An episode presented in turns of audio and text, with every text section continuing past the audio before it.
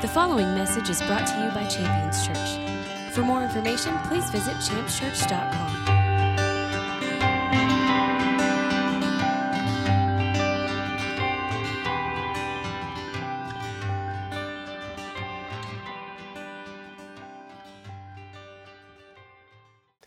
Uh, I want to, uh, to get into the word. We're going to be uh, wrapping up what started as a message and turned into a bit of a series. Uh, so we're going to revisit a few things. Most of our time is going to be spent getting to our conclusion. So uh, I want to jump right into that so that we don't lose uh, too much time. Uh, as we get into the word this morning, a few things, if you're taking notes, some of these will sound familiar because they've been from weeks past, but uh, we'll still revisit them as we get to uh, our conclusion this morning. A few things that we were looking for in the word. one was what's not good for anyone. Well, we're going to revisit that because we're going to, to circle back to that as we get to our conclusion. So we'll definitely open with that. Uh, another thing that we found, and we found this out last week, the enemy of joy. Uh, the reason why it's important to note the enemy of joy is because joy is such an important part of the gospel. I mean, Jesus prayed and he asked that God would give you uh, his joy so that your joy could be made full. And when you make a list of things that Jesus asks the Father to give you, it's not a real long list. So it should tell you the importance of having joy in your life. Uh, it's, a, it's a true priority. Uh, another thing that we're going to find is what we need to be aware of, and we'll definitely find that out uh, today as we get into the Word. So uh, we'll be wrapping this up today. We're going to do a little bit of a recap to start with. Uh, if things sound a little familiar, just hang in there. Uh, we'll get where we're going. So uh, we mentioned we're going to find out what's not good for anyone. Now, we've touched on this every week because it's kind of the foundation for the, the series of messages. If you have your Bibles, you can turn to the book of Genesis. Uh, we're going to pull from Genesis 2 uh, 18. Genesis chapter 2, verse 18. Now, God is speaking, and He makes something very clear. Uh, it, it's not produced in any kind of uh, riddle or doesn't require a lot of interpretation or, or feeling uh, to be understood. It's, it's very direct. Uh, the word reads like this It says, Then the Lord God said, It's not good for man to be alone. I want to stop there because, for the purpose of this message, that's really all that we need to, to dive into. The idea that it's not good to be alone. I mean, God is speaking here, who's absolutely perfect in all of his ways, and, and that has to be understood to understand what's being spoken here. I mean, it's not like he made something and said, Boy, that was close. We almost got it here. It's, it's 99% perfect. There's just one little flaw. But you know what? I'm tired. Let's just go with it, right? He makes man and he, he identifies this not as a flaw, but as a part of who man is so that we can understand who we are. I mean, God's done this by design. It's not a flaw, it's, it's an intentional part of our being for the purpose of us ultimately walking in our calling, which we'll see in the scripture is to be unified, to be as one. When God makes this clear that it's not good for man to be alone, he's making this statement not of a, weakness or a flaw, but rather a declaration that it needs to be understood that independence or individual independence is not going to produce the effect that God's called us to. It's not going to deliver the result that his word promises will our lives are capable of producing. And we began to identify this and talk about church life. Now, when this series began, it was birthed out of some of the meetings that we've had on Saturday with the men, and some of those meetings were about church life, seeing people come and people go, and knowing histories of uh, churches and, and, challenges and issues relationally. I'd mentioned a, a, number of things that I'd witnessed in, in you know more than 20 years of pastoring where people would come and have wonderful things take place in their lives. Uh, deliverance from drugs or alcohol or, or some kind of addiction, and, and uh, maybe have a, a, marriage rescued and a family restored, or uh, have a physical healing or, or some act of deliverance where some bondage was lifted off of their life, something that's just really incredible take place, miraculous, what we would call, you know, signs and wonders. And then just a short time later, it's as if nothing ever happened, and someone's upset, and before you know it, fellowship is broken. Well, it seems odd that something that is so small can outweigh something that is so heavy. I mean, I've seen conflicts and, and separations and breaches in fellowship over things that were really minuscule. And when you consider the power and the value of the relationship of functioning as the body of Christ and the, the wonderful flow of the gifts of the Holy Spirit and the, the results and the fruits of those things, it doesn't seem to be a, a, a it doesn't seem to be something that is in equal proportion. It seems to be disproportionate. So, what we began discussing was why. Why is that? Why can small things outweigh big things? I mean, if I were to put a scale up here on the, this podium and put a feather on one side and a stone on the other side, you would expect the stone to be heavier than the feather. But for some reason, when it comes to these uh, situations and circumstances relationally, small things can outweigh big things. And so we began to investigate that. We began to look at these small things so that we could see how potent they really are. We began by looking at uh, negativity and criticism. We saw throughout the scripture that it's something that is, is extremely destructive because with every critical word or every negative word, there's a foundation of accusation. And accusation would be the work of the devil, as he's even called the accuser of the brethren. So when we see that criticism functioning in and through our lives, we see that we're actually participating in or partaking in the work of the enemy. And our calling is to, partic- uh, to participate in and partake in uh, the work of our Savior, Jesus, who is, his work is intercession rather than accusation. We talked about that and discussed that. If you missed it, I'm sure you can go back online and, and find that message. We looked at some reasons uh, uh, why it's important to do the opposite, to encourage, and how much encouragement is in the scripture and the wonderful effects of that. But we began to see how something so small, a critical word, could produce something so large as separation or a breach in fellowship. We went on to look at another trap that is present in relationships, and it's defensiveness. Uh, we looked at, at defensiveness as this, uh, you know, uh, unwillingness to hear the, the complaint of another.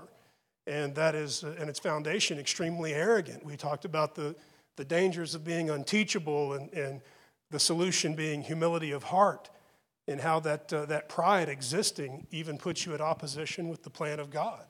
The scripture itself saying God is opposed to the proud, but gives grace to the humble. And we talked about how grace is not mercy, and it's easy to confuse those two things, but that mercy is God's forgiveness of my sins, but God's grace in my life is His impartation of the Holy Ghost, the power of God, the authority of the name of Jesus, so that I don't have to go about my life with the same capacity that I messed it up with in the first place. But I am a new creature. With old things passed away, new things come. It's a wonderful thing to consider God's grace. But that arrogance, that defensiveness that can be present, can be a hindrance to God's grace at work in our lives. We talked about that a couple of weeks ago. And then last week, we talked about a, another pitfall within fellowship, within relationships. We talked about bitterness. And last week's message, uh, I believe, had a, an impact on everyone that was present. It, it's a, uh, an element that touches every person's life. We defined bitterness as unresolved anger, and we talked about the, the results of bitterness and what it can do. The scripture says that bitterness is something that brings about destruction, it causes trouble, and, and the word uh, itself says that many people are defiled by it when it does spring up. And we identified that as something that we've seen before, whether it's in families and households or in churches and relationships that are, are in larger number where unresolved anger can lead to, to many people being upset. I've seen that personally in, in 20 years of pastoring. I've seen groups, large groups of people, where one person will be upset and, and that anger will go unresolved, and before you know it, more than one person are sharing in that bitterness, and, and it creates a, a fracture that affects more than one. And in that divisiveness, there's great destruction. So we looked at bitterness and we talked about the solution to that being forgiveness. And if we were to go into that in great detail, I'm concerned that we would use all of our time and we would re preach, excuse me, uh, last week's message. Uh, so we've talked about these things, and I want to, to after doing that little recap, uh, make this a, a, statement that this is a personal thought, it's just an opinion of mine, but I, I believe that these things are progressive. And what I mean by that is they're in this order in my opinion, for a reason. I think that negativity and criticism can progress to defensiveness and pride. And, and then I think that defensiveness and pride can open up the door to be angry at people that do things different or believe different or think different. And, and before you know it, that anger goes unresolved. And, and when it becomes unresolved, the, the root of bitterness springs up. And, and then when the root of bitterness springs up, where does that go? What does it finally progress to? And that's where we're at today, and it's why I believe that we'll be finished when we're done with today. We're going to talk about rejection. So that might have been a lot to listen to. I promise you it was a lot to say. I feel like I need to double over and take a deep breath. Today we're going to talk about rejection. And I got to tell you, during the, the, our time of praise and worship, I was very engaged in the praise and worship, but that engagement was manifest in a different way than, than normal. Normally, there would be participation to sing as one and, and to lift our hands in freedom and celebration. Uh, today, I was very moved to swap some verses around and to introduce some things. So, uh, you know, the notes are a complete mess, but I'm, I'm really believing that today's message is intentional for myself and, and for you as well, that today is a very intentional day in the Word for all of us. As we get into the, the, the idea of rejection, uh, I, I, want to offer a couple of thoughts. Uh, remember, we're talking about this being kind of the culmination of the, this, this final act before there's division and separation. I mean, I'm offering to them to you, excuse me, these things to you, again, in my opinion, is progressive. You know, negativity leading to defensiveness, leading to bitterness, now ultimately manifesting in rejection. And there's, there's reasons for that, and I want to offer them to you from the scripture. Uh, one, rejection, in my opinion, and I'm going to give you scripture to back this up, is the, the pinnacle of pain. And I'll give you my reasoning for this. Why I believe rejection is the most painful thing a person can experience. Uh, uh I'll give it to you from the scripture. If you want uh, probably the best, uh, uh, easiest read to kind of see the culmination of these things, I would offer to you Matthew chapter 27. Matthew chapter 27 is going to include the, the crucifixion of Jesus Christ. And, and as you see uh, Jesus leading up to the crucifixion, you see the, the, the, the t- tremendous stress, the, the tremendous anxiety. You, you see all of those things, but yet he's, he's silent. And uh, you see the, the humiliations and the beatings and the mockings.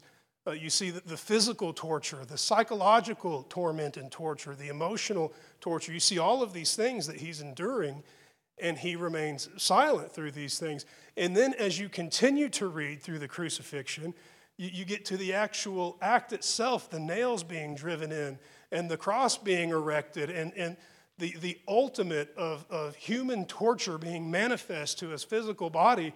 And even through that, he remains silent. But as you continue to read through Matthew 27, there comes a place where Jesus feels rejection. And the word says, then and there, he cried out with a loud voice Father, Father, why have you rejected me? It's interesting to me, and you have to read between the lines a little bit, but you see all of this suffering, all of these things that are tremendously uncomfortable. There's, there's no doubt that the level of, of mental stress and strain, physical torment, it, it's all present there, and it's all at the, the height of its affliction. It, it couldn't be worse. But he cries out at the revelation of, of this rejection. And I have to ask myself then, what makes rejection? So awful? Why is rejection so bad? What makes it so painful? I've experienced rejection in my life, and I would have no problem agreeing that it's, it's tremendously painful. It could be the most painful experiences I've known in my life. Many of our issues come from rejections experienced by family, parents, things like that, where they affect us the rest of our days, affecting how we choose things and the decisions we make, the attitudes we have, the views and perspectives that we have concerning things in the world and things outside of the world, things that would affect our faith and, and our, our beliefs. I want to offer this to you as, as why I believe rejection to be so painful. And it's going to come through a definition. Now, I've given definitions before, and I'm always very clear if we're using the dictionary or if I'm giving you my definition. Like, Uh, before, when I gave you unresolved anger as a definition for bitterness, I made it very clear that's, that's my definition. That's not turning to the dictionary. I want to give you my definition for rejection. Not the dictionary, but this is just my definition. If you were to say, hey, Preston, can you give me a brief definition of rejection? My answer would be forced loneliness.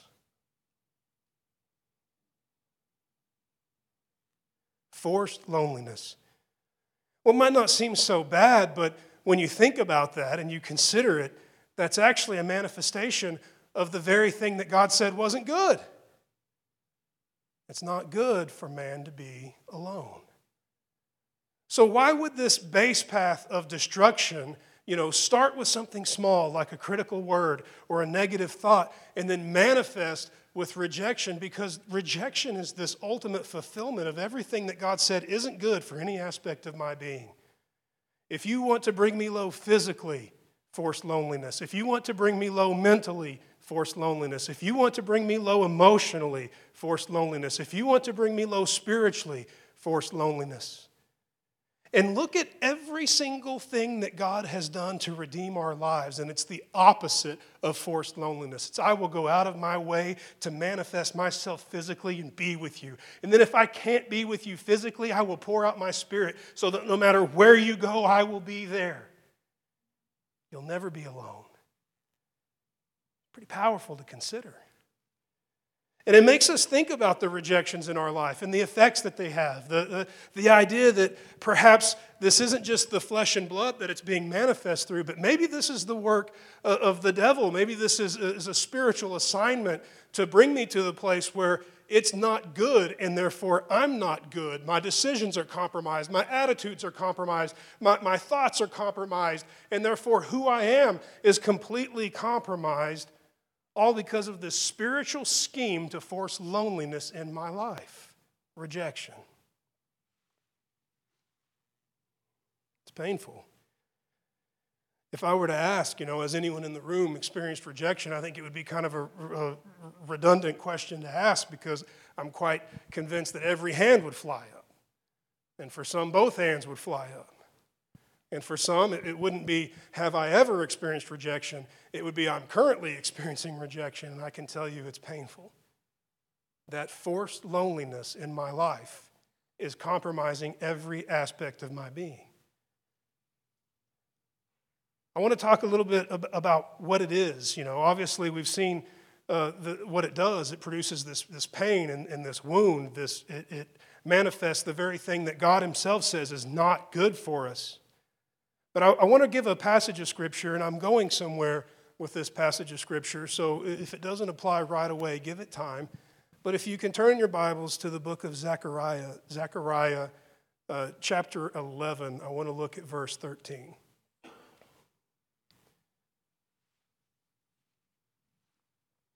There was a time you would say something like that, and you would just hear pages flipping and turning, and, and in a day of apps and pads and phones and things like that, it's, it's not quite the same.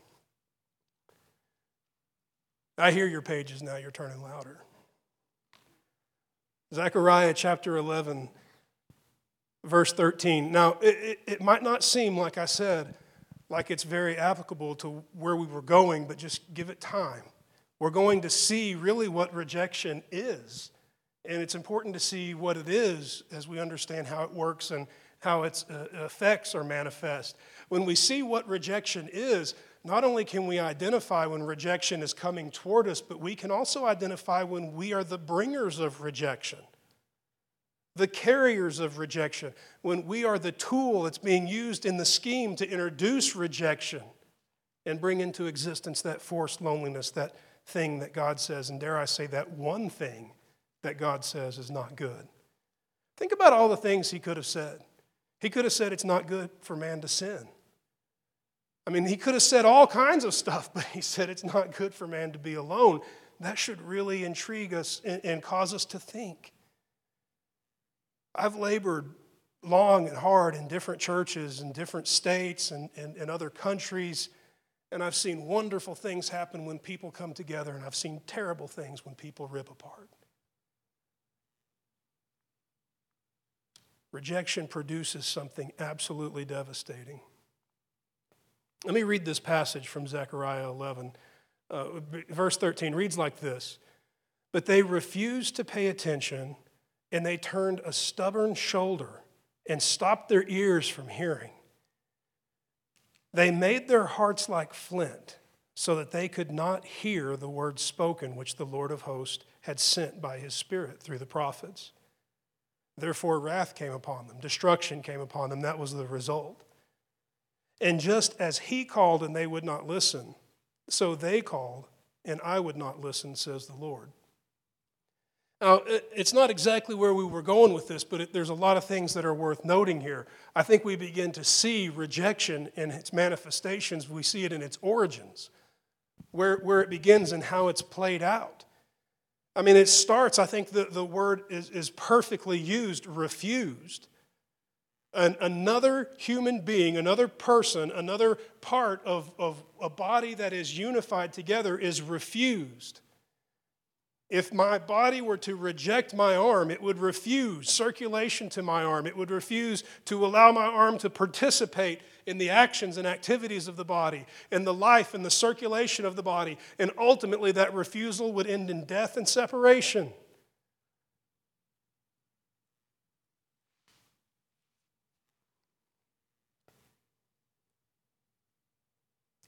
That refusal has a way in which it's manifest here. It talks about attention, refusing attention. You know, one of your basic needs is to have attention given to you.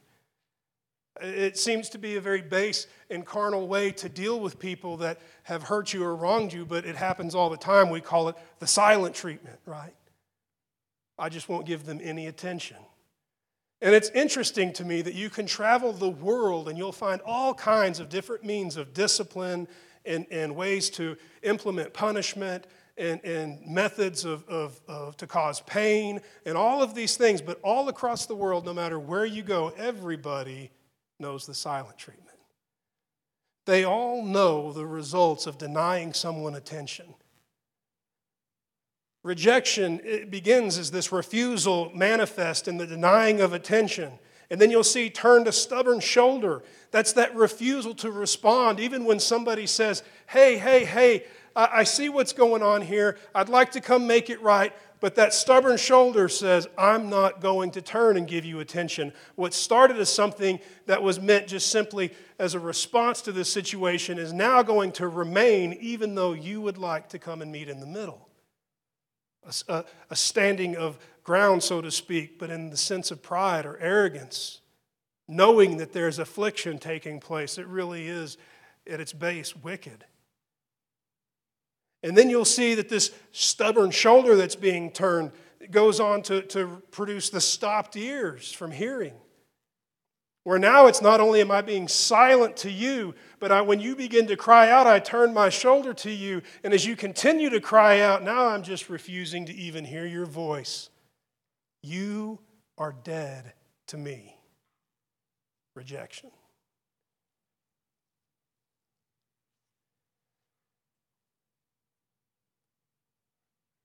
Rejection being this manifestation of, of separation, this, this uh, manifestation of the thing that God says is bad for every single person to walk through. It's, it's just not good. It's going to produce negative effects. But yet, it seems to be something that every human being on the planet is subject to producing. No matter where you go, you can find rejection.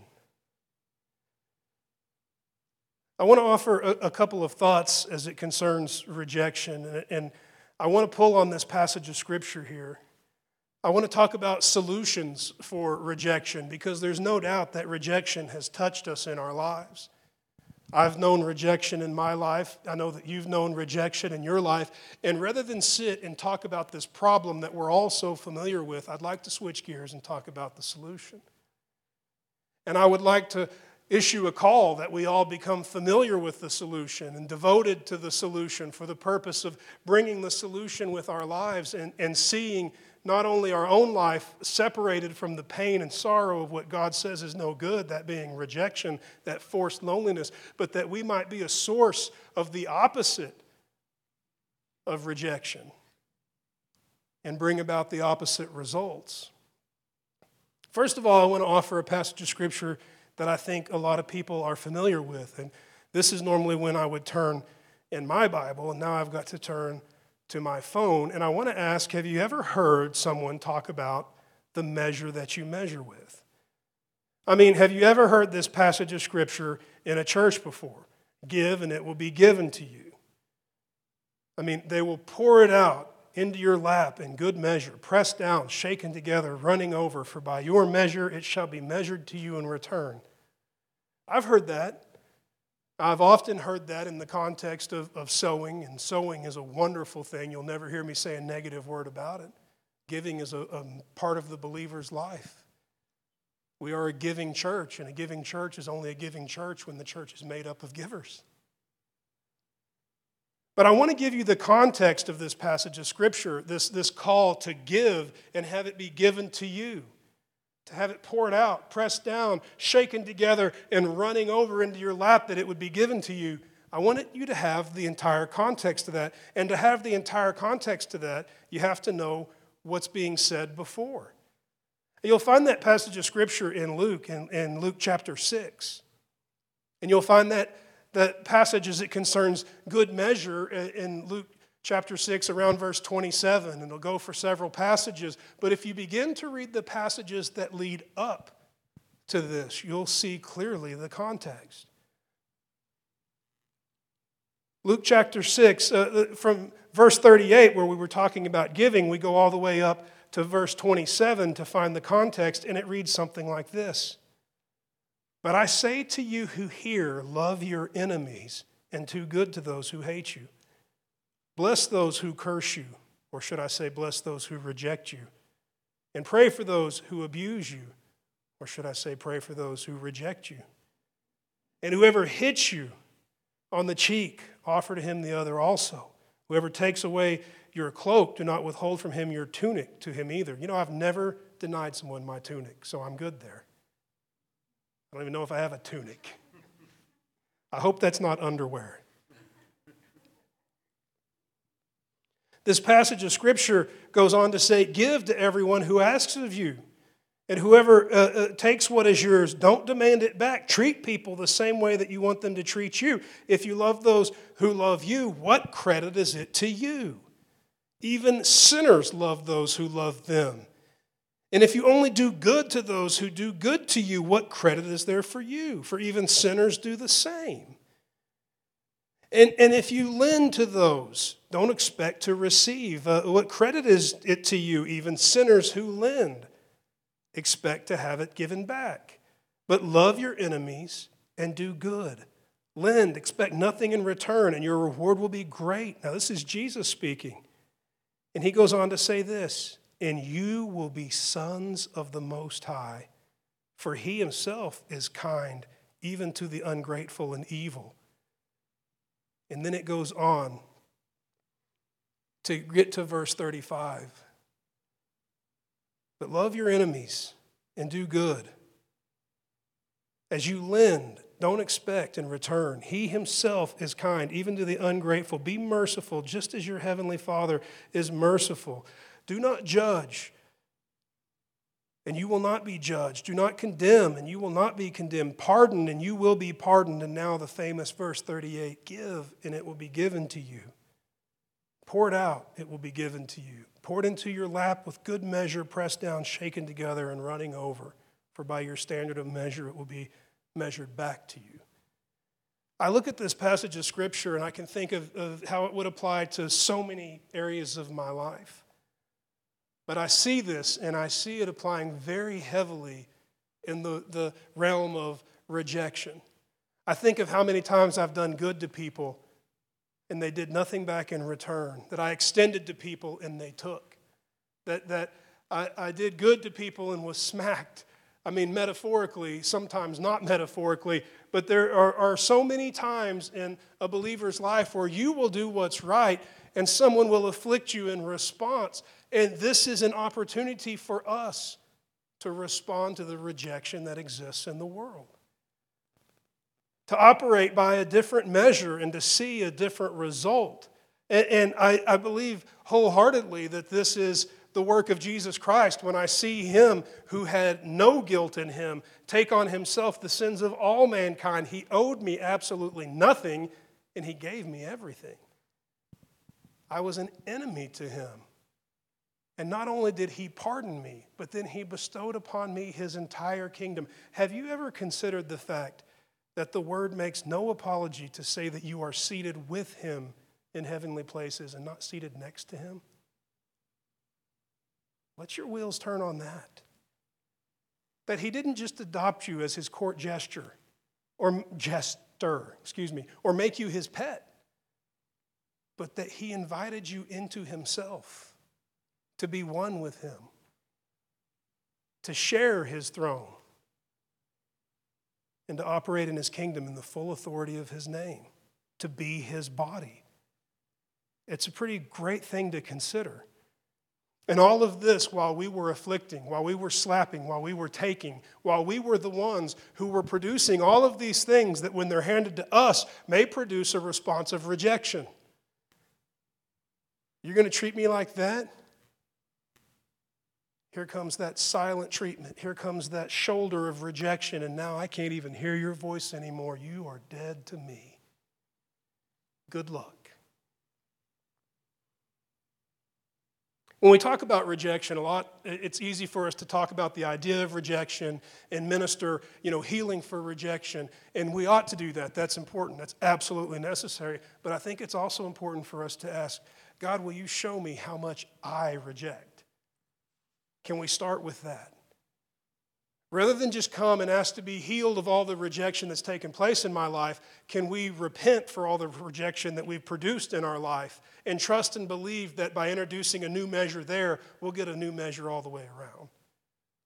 Father, let me be one who refuses to reject. Let me be just like Jesus, a dimly burning wick I won't extinguish, a bruised reed I won't break, and those who have afflicted me I will not cut off but I'll stand with an open door for your work, the work of your spirit, ultimately your love, to respond and bring about its good work. I want to give you a couple of passages of scripture here. In, in doing so, we'll, we'll be uh, concluded. I, I, want to talk about the rejection that Jesus experiences and why this scheme is still at work. This scheme is still at work because it's still effective, and you'll see that if you go to 1 Peter chapter 2. Now, 1 Peter chapter 2 begins to speak of Jesus.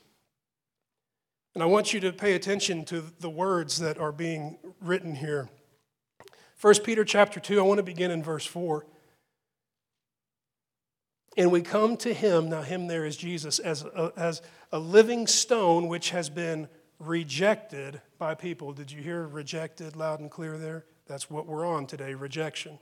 Jesus was rejected, but yet is the choice. That's a very important word. And precious cornerstone in the sight of God. And you also, oh wow, let that soak in. You're now being included in this. You are equally as important in what's being spoken here. And you also are living stones, being built up in as a spiritual house for the holy priesthood to offer spiritual sacrifices that are acceptable to God through Jesus. For this is contained in the scripture Behold, I lay in Zion a choice stone, a precious cornerstone, and all who believe in him will not be put to shame. Let me reword that last line without changing its meaning at all. Behold, I lay in Zion a choice stone, a precious cornerstone, and those who believe in him will not suffer rejection. To be accepted by God is the wonderful, precious, free gift of the gospel. To live a life free from rejection is to live a life of acceptance. By definition, that is the gospel. I'll give you a passage of scripture that you can hang your hat on on that as it concerns that truth, and it comes from John chapter 15, verse 16. If you go to the Gospel of John chapter 15, You'll see Jesus speaking, and he says this to those who've called upon his name You did not choose me, but I chose you. And I appointed you that you would go and be fruitful, and that your fruit would remain. That whatever you ask of the Father in my name, he may give to you. This is my commandment that you love one another. It's an interesting passage of scripture to read as you consider rejection, but I want to offer this to you. As we've looked at negativity and criticism, as we've looked at uh, defensiveness, and as we've looked at bitterness, we've talked about the solutions to those things. And as we look at rejection, I see the solution for all rejection being that choosing. That choosing is the manifestation that can only be identified as love. We have a saying in our house, and sometimes it's spoken with great joy and excitement, and other times with deep conviction, but what you choose is what you love. The idea that Jesus chooses me means that he's under no obligation at all. It means that he has options. It's not even as if, well, you know, I've got to, to have somebody, you know, expand my kingdom, and we really don't have a lot of options, so Preston, you're in but rather with others to compare to, a choice would be made and he would choose you. The complete and total opposite of rejection. And the reason why he would choose you is 100% his love for you. There is absolutely no obligation for him to choose you. There's no qualification that would make me desirable to him other than his own name, other than his own blood, other than his own spirit and he only would choose me because of his love for me. I want to close with this passage of Scripture. As we examine rejection in our lives and as we desire to be a solution to rejection and close the door to that ultimate uh, scheme to divide, to bring into existence that one thing that God said was not good, that forced loneliness. A passage of Scripture from the book of Philippians, chapter 2. Now, if you're Bible has titles in it, you know, in paragraphs and sections, more than likely that title for this section is going to be something that you might want to underline, circle, or highlight. That title is probably going to say something like, Be like Jesus. Mine says, Be like Christ. And it opens with these words Therefore, if there's any encouragement in Christ, any consolation of love, and any fellowship of the Spirit, if there's any uh, affection and compassion, make joy complete by being unified in mind and maintaining the same love and unity of spirit and intent on one purpose. Now, here comes that purpose. Do nothing from selfishness or empty conceit, but with humility consider one another as more important than yourselves. Don't merely look out for yourself but also for the interest of others. I'd like to sum that last part up with just two words choose others. The same way that Jesus would choose you, the same way that Jesus would choose me, I have an opportunity when faced with hardship or conflict to choose others. Is that a call to compromise and to enter into sin or partner with that which is unrighteous? Not at all. But it is a call to not turn a deaf ear and a stubborn shoulder and reject those that we're called to reach? How can I be the light to the world if I turn off the lights? Our call is to be the opposite of rejection. Our call is to reveal God's choosing those that would call upon His name and receive His free gift of mercy and grace. And we've tasted of rejection not because life sucks, but we've tasted of rejection so that we can understand and know how poisonous that road is, so that we can reject rejection and that we can adopt a lifestyle just like Jesus to consider others before ourselves, to take on that same mentality, that same heart that would celebrate encouragement in His name, that would celebrate the, the consolation of his love and fellowship of the Spirit, affection and compassion, joy. I want to ask you to stand with me this morning. I want to pray over us, and it's going to be a, a prayer that will move in, in two directions. One is going to be asking for freedom from the bondage of rejection that would be placed upon our lives, that forced loneliness that others, without even knowing they were doing so, were bringing about the most devastating thing they could possibly bring about into our lives. And I want to pray also and ask the Holy Spirit to move in our, our hearts and our minds to, to let rejection stop with us.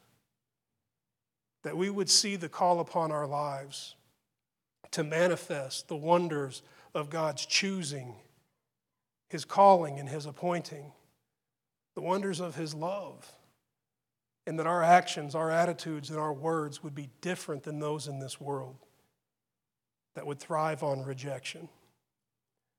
There where you stand, you're welcome to be in an attitude of agreement or, or simply receiving. But I want to pray for us this morning and trusting and believing that the Holy Spirit is present to minister to each one of us.